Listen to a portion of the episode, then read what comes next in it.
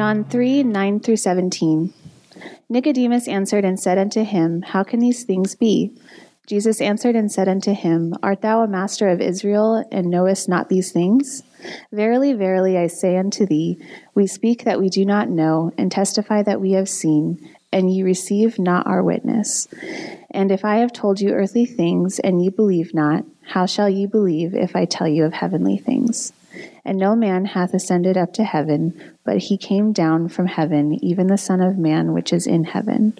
And as Moses lifted up the serpent in the wilderness, even so must the Son of Man be lifted up, that whosoever believeth in him should not perish, but have eternal life. For God so loved the world that he gave his only begotten Son, that whosoever believeth in him should not perish, but have everlasting life.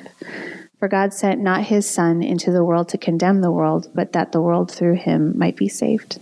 My name is Brian Howard. I am a part of King's Cross Church and am able to preach this morning. Chris has given me the opportunity. This is the third time I've preached here, so it's not the first time. So I guess that's a little bit of a vote of confidence.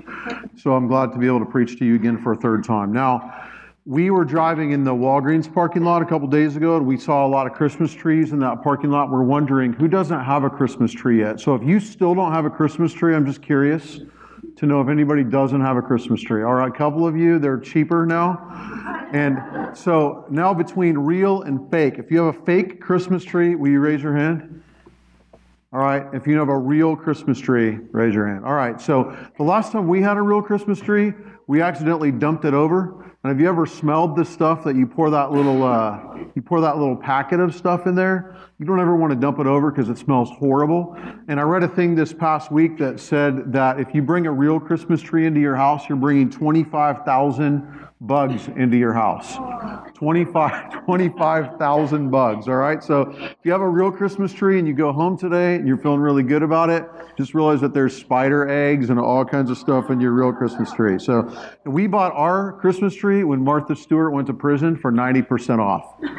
so because it was a, Mar- it was a Martha Stewart Christmas tree, so we just appreciated that her stuff got discounted when she went. That's true. So anyways, all that to say, it's a super awesome Christmas tree that was like $25. So the, uh, if we count today, Christmas, well, starting tomorrow, there are seven days until Christmas. I know it seems to come and go and fly by really fast. So, seven more days starting tomorrow of last minute shopping. We just wanted to go to Trader Joe's and get a poke bowl yesterday, and we couldn't find a parking spot anywhere. We thought we should have just walked from our house over here to get a poke bowl because of how many people were in that shopping center. Extra traffic and crowded stores and long lines and Christmas parties. Probably you've been to some of those. Overspending, hopefully not. And gift wrapping. And for a lot of people, Christmas brings joy and celebration. And Chris even mentioned this last week, but for others, likely some of us here today, Christmas brings feelings of loneliness and sadness uh, or isolation that's just magnified what we're already experiencing. So if you feel lonely or isolated during the holiday time, this can feel like everybody's super happy, especially if you go on social media and you see people's pictures next to their tree and their lights, and nobody puts sad pictures of themselves on social media.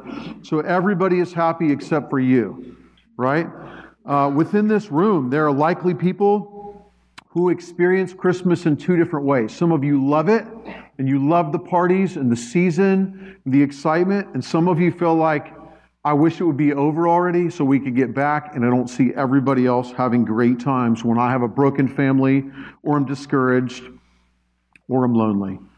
The truth of Christmas speaks to both of these mindsets. Whether you're here and you're celebrating, or you're here and you're lonely, the spiritual truths of Christmas challenge those of us who love the cultural holiday to consider much deeper spiritual truths because there's a lot more, there's like an extra depth to Christmas below that. And Chris talked about that a little bit last week. Sort of like the iceberg below the surface, like you see the iceberg, that's all the cultural stuff. But then below the surface, there's so much more depth. And then the spiritual truths of Christmas also speak to those of us who are lonely or discouraged during this season because to all who are willing to listen and apply the message of Christmas, there's hope. And what I want to do today, because starting tomorrow, there's seven days until Christmas, is I, I, want, I want you to see seven reasons for Christmas. In fact, from the words of Jesus himself, seven things to think about this week. You might even choose to write them down and say, every day I'm going to think about one of these this week. Like on Monday, I'm going to think about this. And on Tuesday, I'm going to think about this, all right? Seven things this week until we gather again here next Sunday on Christmas Eve, right? One for each day. Seven things much larger than trees, lights, gifts, and parties. And then seven reasons for those of you that are having a hard time. And I've talked to a couple of you here who have told me I'm in a hard season right now. Seven reasons for dealing or ways to deal with loneliness and isolation. Now, Jesus himself gives a bunch of reasons for why he was born, and that's what we're going to look at. And we're not going to just turn to one text of Scripture this morning, but look at seven different verses, sort of a survey of Jesus saying, Here's why I came. I came for this reason or this reason. So you'll either have to flip kind of quickly, or we're also going to put the, the words on the screen for you if you're not really apt to do that. All right? First of all, John 1837. The first reason Jesus was born. Jesus says this For this purpose I was born, and for this purpose I have come into the world to bear witness to the truth. The first reason that I want us to see that Jesus was born is that Jesus was born to announce the truth. So when you think about why did Jesus come? Why did we celebrate Christmas? Why do we celebrate Christmas? Jesus came into this world to announce truth. Now, what does this mean? What's true at Christmas. If you want to know what's true, maybe you think about this tomorrow and say, I'm going to meditate on this verse, I'm going to read this verse tomorrow. What's true at Christmas and all of the time is that God created you to know Him. Whether you're lonely or whether you're happy, God created you to know Him. He created all of us to know Him and be in relationship with Him. What's true is that from the time we're born, we're traveling away from God and not toward Him. That's true. And then what's true is that there's a way to be reconciled with and at peace with God because someday we're going to stand before Him. And what's true is that the way to be right with God is through Jesus Christ.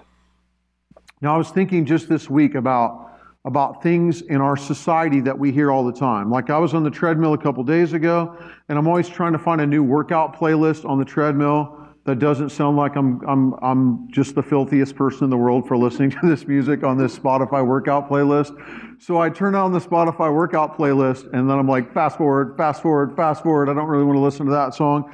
But I'm also listening to all kinds of worldviews as I hear music come across, right? So I think about things that our society pushes us to, right? It pushes us to, pushes us to things that aren't always true, like, like that we can be happy without God, or that, that money or fame or power or career success will fulfill us, Without buying things we'll fill a void that we have. If you just watch commercials right now, it's like if you just buy this, this diamond for your loved one, she's going to think you're absolutely amazing, and now you're all going to be super happy, except you're going to be super in debt, right? Is what's going to happen. Um, what, what we hear is that a relationship will cure our loneliness. Just on my Spotify playlist this week, this song popped up. Now, my kids already know this song, but I hadn't heard it before. I might hate myself tomorrow, but I'm on my way tonight. Hear that song? Uh, let's be lonely together. A little less lonely together. And that's a super popular song right now. It's, and it's kind of a catchy song, but it's also a little sad, right? Like, let's, we're both lonely. Let's be lonely together. But then the truth is only a little less lonely together.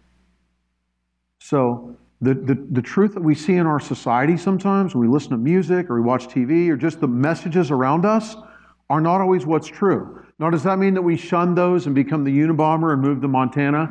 I'm not saying to do that. I'm just saying remind yourself of what is true while you're being bombarded with things that aren't always completely true. All right? This is what's true. What's true is that God created us. What's true is that God wants to know us. All right? Christmas is an opportunity to reflect on what's true. Now, I, I might just encourage you tomorrow to think about that for the day. Just read that verse, think about what's true. Here's a second reason that Jesus was born. 1 John chapter 3 verse 8. It tells us the reason the Son of God appeared was to destroy the works of the devil.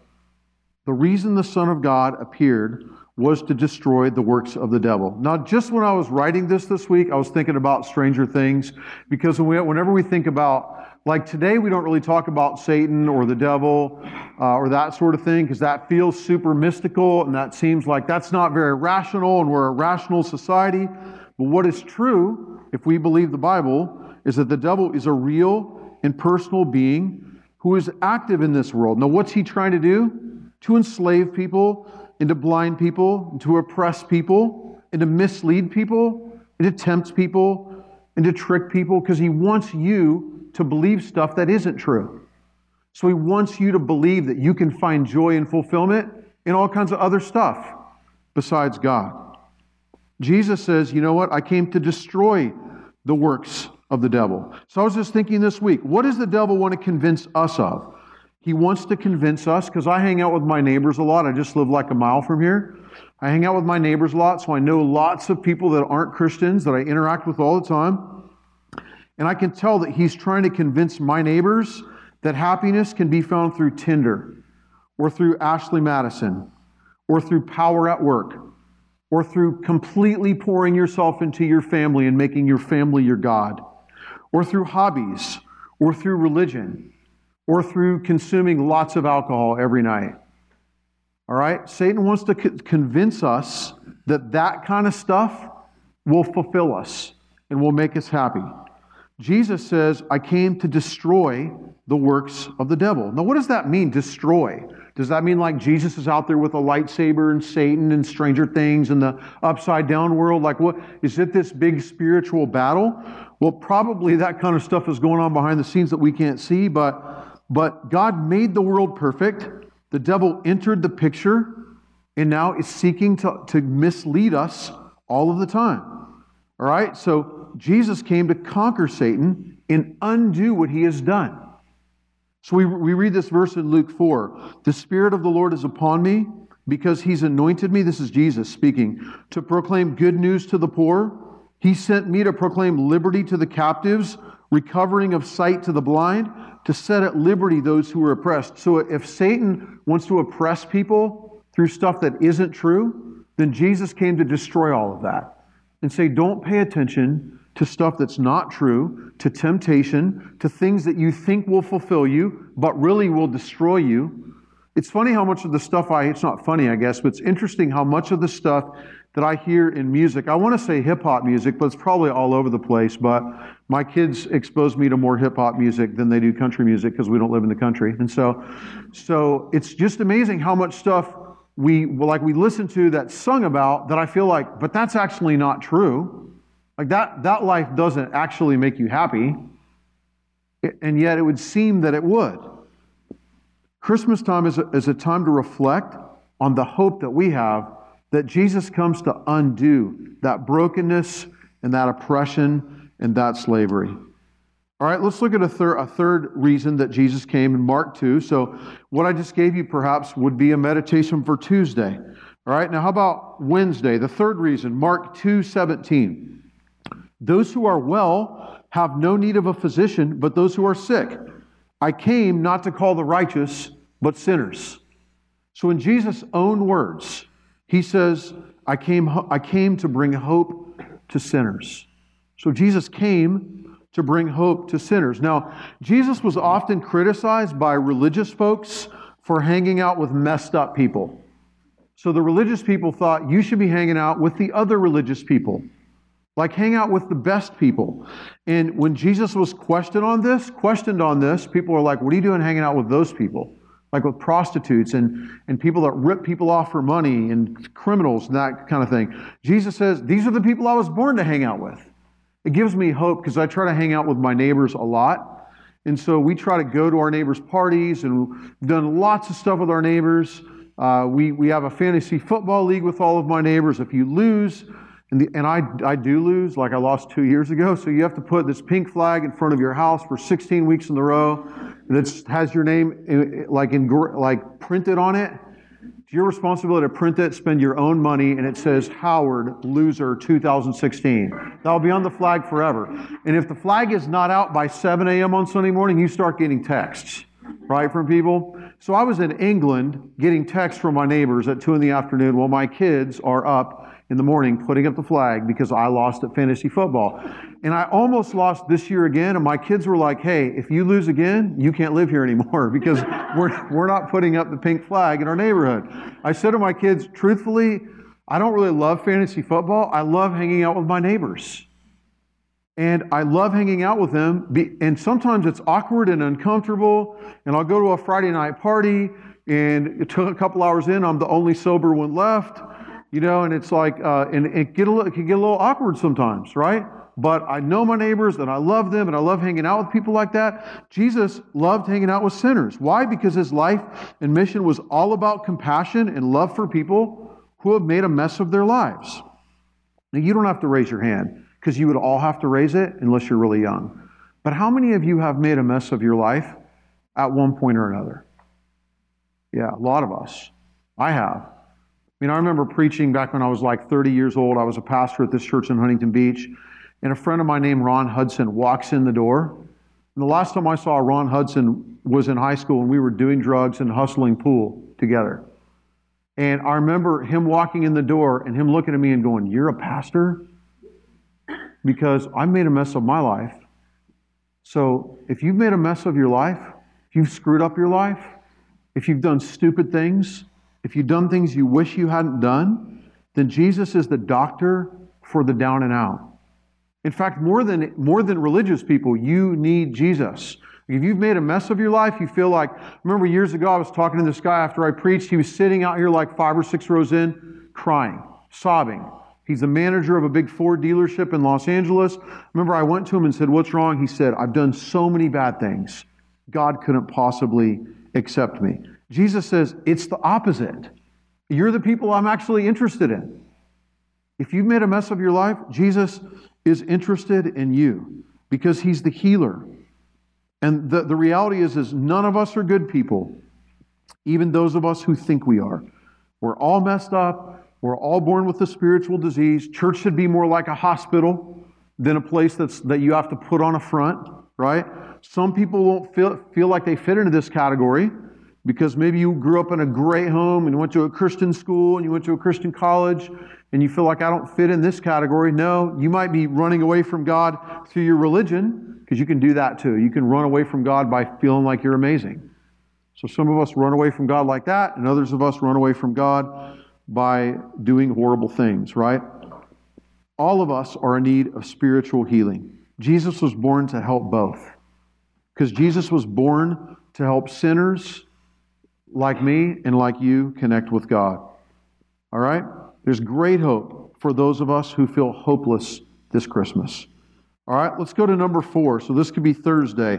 Luke 19 10. This is Jesus himself. He says, The Son of Man came to seek and to save the lost. So Jesus himself says, This is why I came, to seek and to save the lost. So here, here's how I phrase this Jesus was born to pursue and bring lost people home. All right, now think about two words. Think about lost. Think about that word. And then think about home. Now, don't think about the TV show Lost. Let's get that out of the way. Like, think about it for a second. Now get it out of the way. All right? Because that's not, like, those people weren't really lost. They crashed, right? So they knew where they were. so they were ultimately dead, is what we think, right? Anyways, just think about lost. Being lost is scary. Maybe you were a little kid and you got lost. I remember being in the grocery store. You can't really get lost in a grocery store, but I thought I was lost. My mom was in the next aisle over buying some processed food for us, right? Some Twinkies and stuff. And so I was lost in the next aisle over.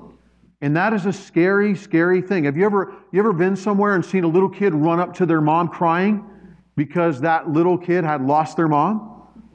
And is lost. You've seen movies about people that were lost. I mean, I, I watched a movie this past summer about a little boy. Did you see the movie Lion? Oh my gosh. Like, don't go watch it if you don't want to ugly cry on the couch. So it's about a little boy who gets, I'm not, no spoilers here. It's about a little boy who gets lost on a train. He's five years old in India, gets lost on a train, like falls asleep on a train. And he, he and his brother were playing in this train, falls asleep. The train goes thousands of miles across India. He gets off the train, he's five years old. Spends the next, and then like ends up in an orphanage, abused, all this crazy stuff. Spends 25 years trying to find his way home. Crazy story. So lost, and all he wants to do is find his way home. So think about lost. It's scary, it's lonely, you don't know where you are. But think about home. Now, some of you, home might not represent this, but it should, all right? Home is warm and comforting, and it's supposed to be safe. If you grew up in a bad home, a broken home, it may not have been like that, but you know that home is supposed to be safe. I think about that Daughtry song. Remember Daughtry from American Idol like 10 years ago? He sang that song, I'm Going Home. And in the video, he's like looking out a bus window. Just wants to go home. That's to the place where I belong. So lost is scary. Home is comforting. All right? At least it's supposed to be. I Googled this week songs written about home. There are hundreds of songs written about the comfort of home. Nobody writes songs going, I just can't wait to get lost. No, nobody does that. There's tons of songs about being home. All right? And when Jesus was criticized by religious people for spending time with super sinful people, here's what he said. He said, I came to bring lost people home. Think about that. Jesus came looking for people who were lost. Feel like you're lost? Maybe you're lost spiritually. Maybe this life has screwed you over. Maybe you grew up in a crappy home. Maybe, your spouse abandoned you. Maybe you've had a lot of trial in your life. Maybe you were physically abused or sexually abused. Feel like you're lost. Jesus says, I came to bring you home, home where it's safe and where it's warm. Lost meaning not at home, at home meaning in right relationship with your Creator. Lost meaning you don't even know where to go. I can't even save myself. Somebody needs to help me. home meaning I'm right where I belong. Jesus came to bring lost people home into right relationship with God. So, look, if you feel lost this Christmas, I want to encourage you to meditate on home. You might not feel like you have home. You might, you might be alone on Christmas, like eating at Denny's or something. But just realize you are home ultimately if you are in right relationship with God. Here's number five. So I guess this will be Friday. Mark 10 45. The Son of Man came not to be served, but to serve and to give his life as a ransom for many. Why did Jesus come? Why was Jesus born? Why is Christmas important? Jesus was born to serve us and to give his life as a ransom for us. Maybe nobody's ever served you in this life. You know, I used to preach thinking everybody grew up like I did. I grew up in a good home. I'm one of the few that actually have, my parents have been married for 50 years, which is super rare. You know, I, I, most of my friends, that's not the case. Most people, that's not the home they grew up in. All right? So maybe nobody's ever served you. Jesus came to serve you and to give his life for you. Now, a ransom. This verse talks about a ransom. You know what a ransom is because you've seen movies about it before. Like, we kidnapped this person and you can't have them back unless you give the ransom. A ransom is often necessary when someone is held captive. So, so a ransom is a price paid to free a person who can't free herself. That's a ransom or himself. All right? A person who can't free himself or herself. Jesus came to pay that ransom. So you couldn't free yourself. You were a slave to Satan, is what the Bible teaches. You were born running away from God, and Jesus came to, to release you, to pay that ransom, to pay your indebtedness to God. And the release that Jesus brought by giving his life as a ransom was that he gave you and me the opportunity to be free, not running away from God, not a slave to sin. Now you might go, wait, I still sin. Like anybody didn't sin this week, so don't lie. You're either super unself aware or you're not lie, telling the truth because we all do dumb things all the time. As my kids have gotten to be teenagers, what's not super fun is having to apologize to them sometimes, like, or at least once, you know? So, so because we all do things where we have to apologize if you're self aware, because all of us still sin, but we're not slaves to sin. We're not living in that sin. We're no longer eternally in a state of sin and bondage and separation from God because Jesus came, Jesus came to pay the ransom so that you could be set free when you couldn't free yourself. You are so valuable. I used to, when I first started preaching, I used to be like, self esteem, we don't need self esteem. I would say today, sure you do. You need self esteem. Your self esteem comes. Like, I don't think you should sit around and flog yourself and talk about how wicked and horrible you are all the time. I think you should instead say, God created me. I'm super valuable. God wants to know me. God loves me. Even if nobody else has ever loved me, God loves me. You're so valuable to God that this is what He did for us. All right, number six, Galatians 4 5. Here's another reason Jesus came God sent forth His Son, born of a woman, born under law, to redeem those who were under the law, so that we might receive adoption as sons. Now, ladies, don't be offended when you hear see the word sons. You feel like, why doesn't it say daughters also? The word sons is specific here because in that culture, the son, the, the firstborn son, was the person who would inherit the, the estate. All right, so that was the, the person who would get the inheritance. All right, so, so both men and women here, we're, we're both spiritually equal, right, for sure.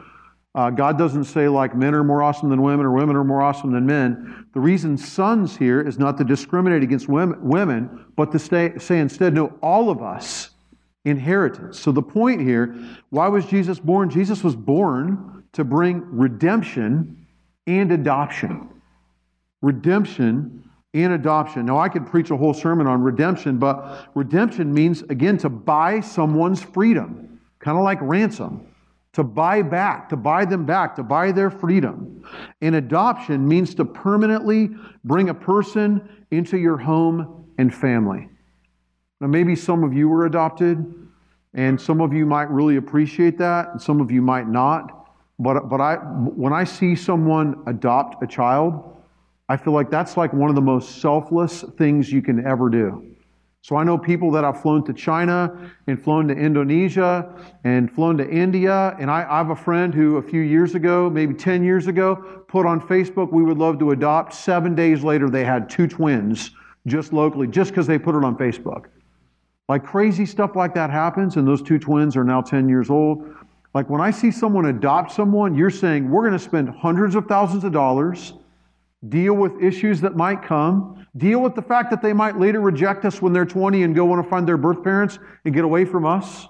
Stuff like that sometimes happens to bring this person into our family. Now, maybe it's not always that perfect in our society, but in God's society it is because adoption permanently bringing a person into your home and family to love, to shower them with affection, and to give them all the rights of inheritance it's not like you're a second-hand citizen as an adopted child of God.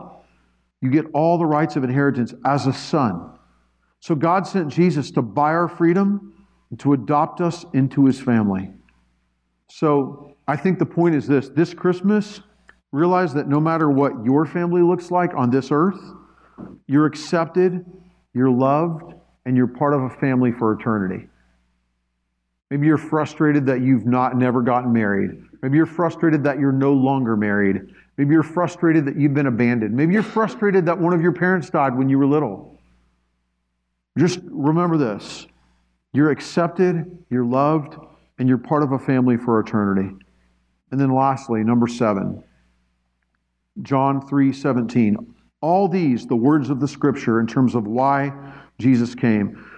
For God sent not his Son into the world to condemn the world but that the world through him might be saved. Jesus was born so that the world through him might be saved. So, so John 3 says, Jesus didn't come to condemn the world. We might say, wait a second, there's other verses that talk about Jesus came to announce judgment. So, but Jesus came into an already lost and condemned world. That's the point. Like Jesus came, the world was already lost and condemned. God's purpose in sending Jesus was to send salvation into it. So Jesus came into a dark world to, to bring salvation. Now, what does saved mean? If you're old enough to remember that Mandy Moore movie called Saved, did you ever see that? It kind of took that title and, uh, and sort of made a mockery of it, you know, and I watched it. I don't remember it that well. I probably saw it 10 years ago, but, but it was like, you're saved, you know, it was like, kind of like Mean Girls meets Christianity, sort of. And so, so, um, so we, like we, I can hear certain Christian terms sometimes and feel like I'm tired of those terms. You know, like the word saved, I can feel a little tired of that. Like the word believer, people's like, Are you a believer? I'm like, Well, everybody's a believer in something, right? So I would just always say, Yeah, I'm a believer. So whatever you believe. So, so, but the word saved is a biblical word. What does it mean? All right. Saved means freed from the bondage of sin. Saved means free from spiritual blindness and oppression. Saved means we won't face the consequences of our sin. So that word saved that can feel kind of trite because maybe somebody's asked you, like, are you saved? And you feel like, I don't quite know what that means. Essentially, the biblical meaning of that is you are no longer headed toward judgment by God. Because the finished work of Christ is applied to you. Do you understand that that's the gospel? The gospel is not clean up your act and live better and stop cussing so much when you stub your toe that's not the gospel. The gospel is not only have two glasses of wine rather than three, because that's what the doctor says you're allowed to have or whatever. That's not the gospel. There might be wisdom in some of those things. I'm just saying the gospel is essentially Christ's finished work on the cross applied to you. So if you're standing in front of God and God says to you, Why would I let you in? Now, I don't know if it'll look like that. That'd be kind of weird because you'd have to ask that question a lot of times. Maybe ask whole groups, you know.